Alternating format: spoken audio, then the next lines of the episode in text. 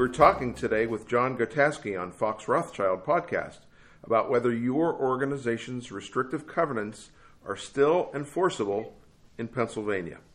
John is a partner and litigator with Fox Rothschild in Pittsburgh. He represents clients in diverse legal matters, including franchising and complex commercial litigation, as well as creditors' rights and social media matters. John, good morning. Good morning. Thank you. John, you recently wrote a post for Fox Rothschild's Franchise Law Update blog probing into the question of whether an organization's restrictive covenants are still enforceable in the state of Pennsylvania in light of a recent Superior Court decision. Yes, I did. A recent published opinion from the Pennsylvania Superior Court an Intermediate State Appellate Court has called into question the enforceability of some restrictive covenants in Pennsylvania.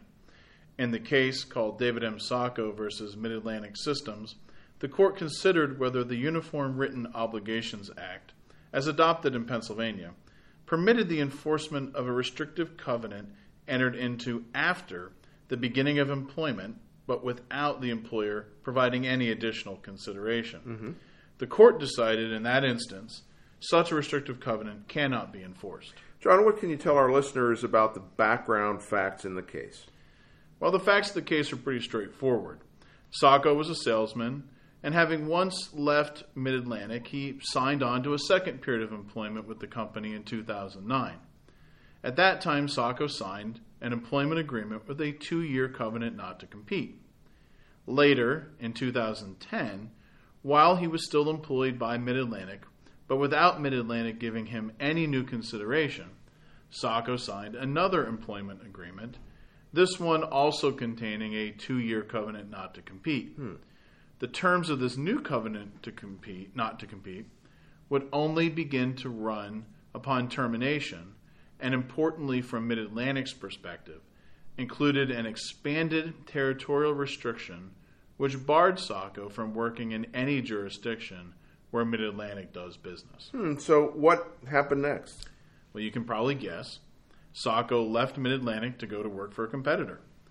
Mid Atlantic then sent a letter to that competitor, enclosing a copy of the non competition agreement and threatening litigation. Mm-hmm. Socko was then terminated by the new employer. Now, Socko didn't take this sitting down. He initiated a lawsuit against Mid Atlantic, seeking a declaration from the court that the covenant not to compete, the 2010 one, was unenforceable because it was not supported by adequate consideration. Now, Mid Atlantic admitted that no new consideration had been given to Socko in exchange for the 2010 non compete. Instead, Mid Atlantic argued that because the Uniform Written Obligations Act prevents the avoidance of any written agreement for lack of consideration, the 2010 covenant had to be enforced. The trial court disagreed, granted summary judgment for Socko, and Mid Atlantic appealed. And so, what happened with uh, the appeal?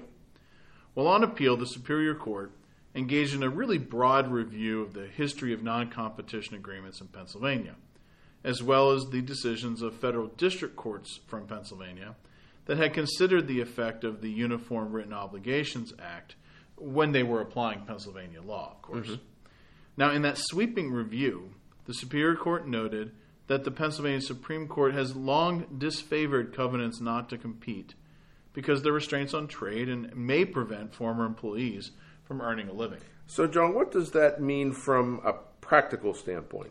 Well, that's a good question. What it means is that a covenant not to compete must be entered into when beginning initial employment, which is often referred to as ancillary to the taking of employment, or it must be accompanied by new consideration, such as a corresponding benefit to the employee.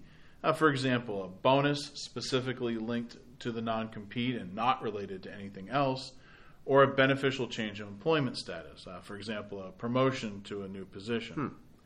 Moreover, the Superior Court noted that the Supreme Court had regularly examined the quality of the consideration given in exchange for signing a non compete agreement uh, rejecting recitations of value like good and valuable consideration, which are readily and generally accepted in other contractual situations. Hmm. So, John, what did the Superior Court find when examining the Socko scenario?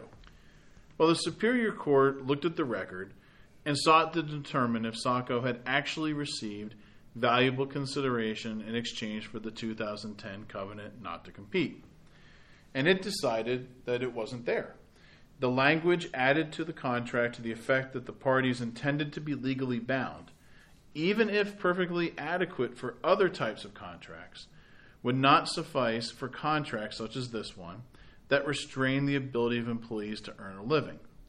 The court, in fact, analogized to contracts under seal, which Pennsylvania courts have long held to provide insufficient consideration to support a restrictive covenant. The court found that the Uniform Written Obligations Act had precisely the same effect as a contract under seal, namely to import consideration into a contract and thus eliminate the need for proof of the existence of consideration. Hmm. So, John, what are the conclu- uh, conclusions you are drawing from the outcome of this case? Well, this decision provides a good reason for you to review any covenants not to compete with employees that are governed by Pennsylvania law. If those contracts were not entered into at the beginning of an employment relationship or supported with either a corresponding benefit like a special bonus or positive change in job status, the Uniform Written Obligations Act is, is not going to save you. It's not going to supply a reason for the enforcement of restrictive covenants in Pennsylvania. Hmm. Even more, while it does not seem to have happened in this case, recall that Mid Atlantic did send a letter to the new employer threatening litigation. That letter, in fact, led to Socko's termination. The failure of the non compete for lack of consideration likely means that the former employer has opened itself up to lawsuits from both the former employee and the new employer for tortious interference with contractual relations. And if the employee is a high performing salesperson or other type of high performing employee, success in such a suit could lead to significant damages for the former employer. Hmm. Well, thank you, John. Listeners, to confidentially discuss whether your organization's restrictive covenants are still enforceable in Pennsylvania, please contact John at 412 394 5528 or at J Gotaskie, that's J G O T A S K I E, at foxrothschild.com. Fox Rothschild LLP is a full service law firm built to serve business leaders, backed by nearly 600 lawyers coast to coast. Our clients come to us because we understand their issues, their priorities, and the way they think. We help clients manage risk and make better decisions by offering practical advice. Visit us on the web at www.foxrothschild.com.